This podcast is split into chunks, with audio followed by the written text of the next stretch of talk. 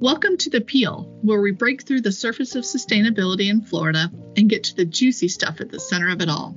I'm your host, Amber Whittle, Executive Director of Southface Sarasota. We're a nonprofit that's increasing the resilience, affordability, and health of Florida's buildings and communities, and we're saving the planet along the way. Check out our programs and events at southface.org, Sarasota. Our guest today is Ryan Foelske, Manager on the Carbon Free Electricity at RMI. Welcome, Ryan, and thanks for joining us on the Peel. Thanks for having me. I'm excited to be here. So, please explain to us what ESG is, particularly as it relates to financial products. Sure. Yeah. ESG is um, environmental, social, and governance. And it's basically a way to put a name to certain considerations um, for investment products and actions of companies. The E, environmental, is basically looking at sustainability practices, um, pollution, emissions of uh, a company or an entity. Social is workforce diversity, you know, worker pay practices, those sorts of considerations. And governance is the way the company is governed in terms of an independent board of directors, the makeup of the board of directors, and issues relating to how the company is run at the highest levels. Um, and what the, the way that ESG is used is it increases potentially the weights to those considerations in this deciding whether or not to invest um, in a company. Is so is ESG only really used in a financial platform sort of way in investing, or do companies use it in a different way? I know they use it in their marketing, um, but do they use it in any other ways? I mean, I guess you could say it's um, a way to be a, explain your actions to your workforce um, and to your customers. And so, you know, we talk about work worker happiness and how that might affect uh, your customer experience, and then how that flows through to the bottom line. So, you know, you can be a good so uh, global citizen, and the way that you explain that is through ESG factors. So, if you're looking to in- invest in ESG companies, is it on a scale of one to 100? Uh, is it all just written word? How does that look to investors? That gets into one of the problems with ESG, and that is that it's a it's a yeah it's a very wide undefined um, topic. There are different ways to weight between the three factors. There's different kinds of scores, and there's different um, applications of it. For example, uh, a lot of ESG products exclude poor performers by their measurements. For example, excluding coal mining companies um, or utilities that own and produce a lot of power from coal get excluded in some products, whereas other products include those companies but at a lower um, concentration. Hmm, so ESG is not there's not a regulatory body like the SEC that defines what ESG is exactly. It's just sort of, um, you know, how green is tor- termed, or even sometimes organic. Yeah, there is no true definition of it, and that um, leads to a lot of greenwashing, where companies say things that they're doing that are wonderful, but may or may not be doing them, um, or can use you know marketing lingo but not change actions Interesting. Okay. And so I've heard even within the sustainability movement uh, that people don't necessarily think that ESG is a good measure. So I know you've already started in um, on kind of the problems within the system, but what what can you focus on that might be good and bad things within ESG? I mean, the good thing for sure is that it again really highlights these factors that could be important to, different um, stakeholders. And so by naming those factors, it's a great start towards um, tracking and making sure that those things happen. So, for example, if you're really focused on um, not polluting waterways, if you want to make that a big part of your, your investment decisions or your corporate actions, this is a way to really shine a light on on that instead of just always focusing on um, revenues or the bottom line. Um, And, so it makes it makes companies actually think about it. Yeah, it make, makes mm-hmm. companies think about it. It makes the uh, financial stakeholders think about it too, and um, kind of puts pen to paper in a good in a positive way. So you talked about some of the negative ways, the greenwashing, and that there's not sort of a, a standard for ESG. Uh, anything else? Yeah, just a general lack of transparency on even ESG ratings. So there's a a different uh, a bunch of different organizations that provide ESG scores or ratings. They you know can be numbers or letter grades, and um, they're not always clear on how they come to their their ratings. And so, you know, if you see a uh, particular company that has a good rating, you might not know what went into making that a good rating or a bad rating because there's a lack of transparency. There's inconsistency, so certain companies will get a, a, a really high rating by some groups and a poor rating on other groups, and figuring out why that might be different is is a problem. And the other big problem is that there isn't always a differentiation from other mainstream products. So, um, to explain that a little bit, uh, an ESG weighted uh, investment product index tends to look a lot like the main S&P 500 stock index, and there doesn't always uh, produce a big gap between like you know the weighting of Apple. Apple's the number one holding in both. The weighting is about the same, and so what am I really um, getting if I choose the ESG version.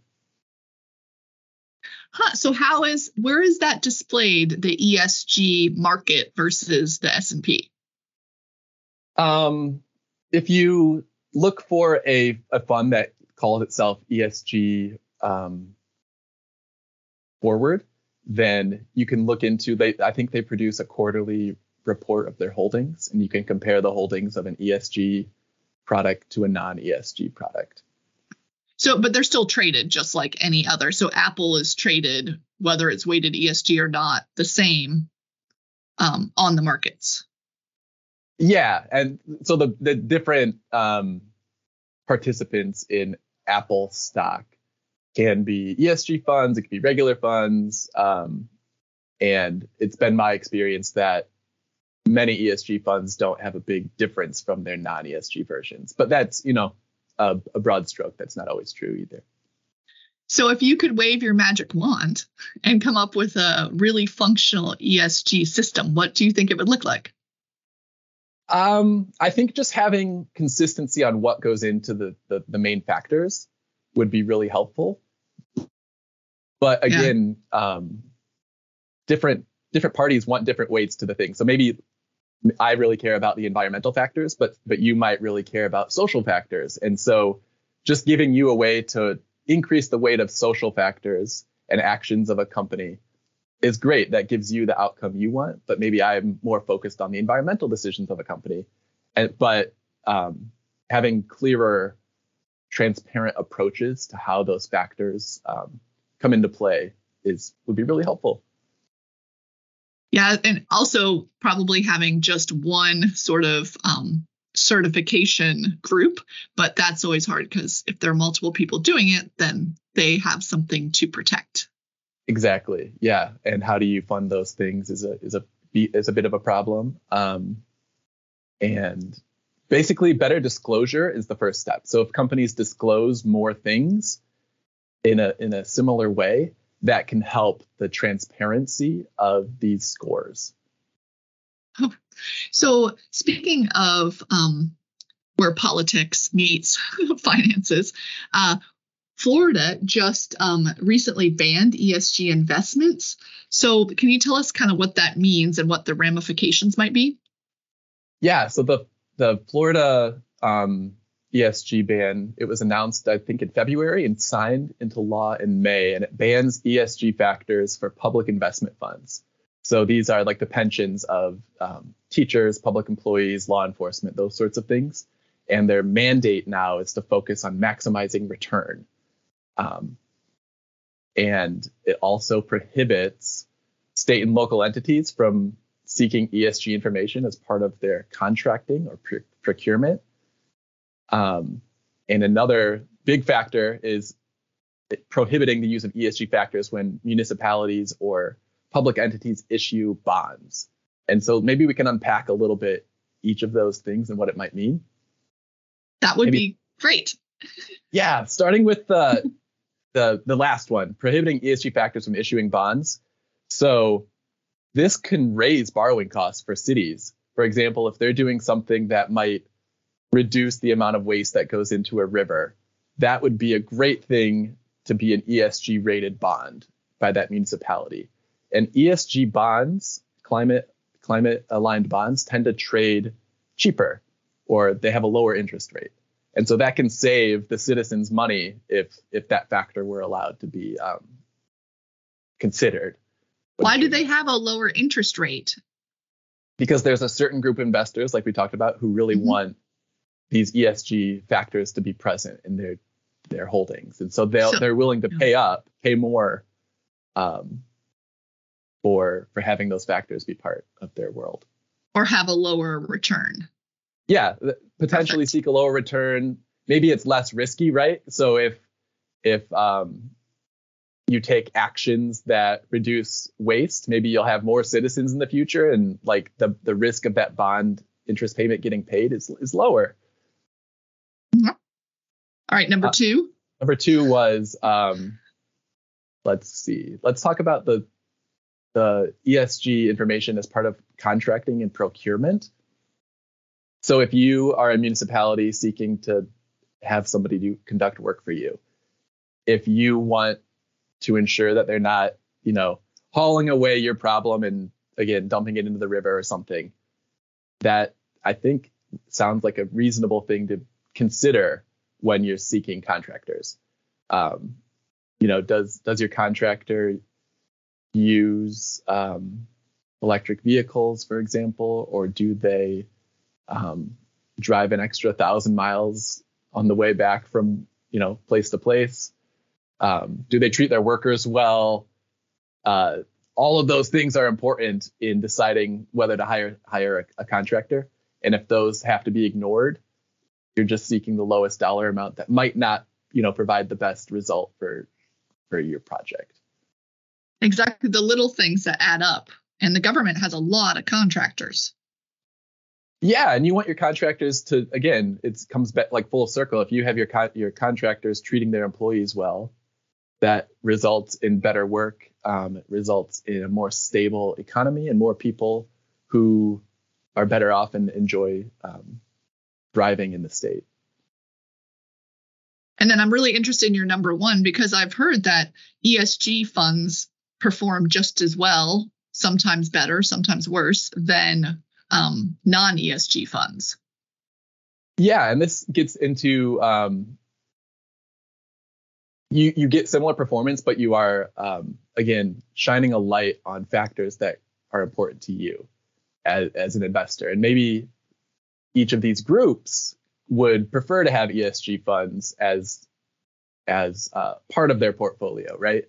And so if teachers really want to have um, companies that are reducing emissions or achieving to be net zero, they're willing to have exposure to those companies. Banning ESG factors kind of doesn't give the teachers or doesn't give the stakeholders the outcome that they're wanting. And again, we've talked about it a, a little bit ago, but being willing to not always maximize return, but also have other components of your desired outcome achieved um, is important.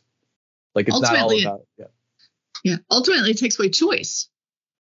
Takes away choice. It takes away you know your freedom as as a stakeholder. It it um, doesn't allow all factors to be considered either. Like board makeup, the governance and independence of a board is a really important consideration when you talk about risk of a company.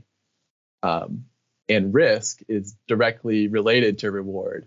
Lower risk, you're willing to take a lower reward, and um, you know, sh- telling where the risks might lie is a key part of being a fiduciary. And so it potentially can make acting as a fiduciary, asking a- acting as an investment manager, more difficult and um, more dangerous, more risky.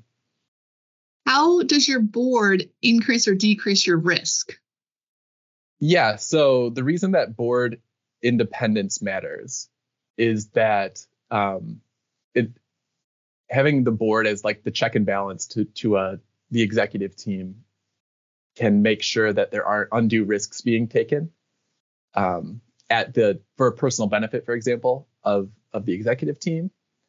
Um, you know, there are companies that have relationships where the the executive team can just do whatever they want without an independent board, and that can again increase risk.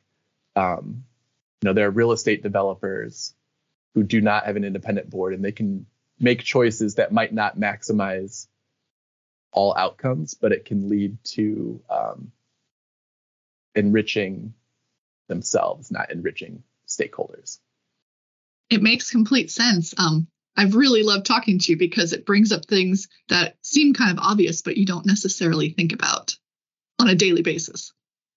Yeah, I think about these all the time, and I think it's um, the the real the, the real bottom line with banning or ignoring ESG factors is that you are ignoring potential risks and you are not giving um, all the stakeholders a voice in in uh, seeking investments and seeking to raise funds, and um, it ignores a big part of the picture. Absolutely. So, how did you get so interested in this? Yeah, I was a uh, I picked stocks for a living in a mutual fund in my first career, and you know I had these financial models trying to predict what companies were worth and identifying where risks existed. One of the lessons I learned in that time was that the makeup of the executive team and the relationship to the board really is an important factor.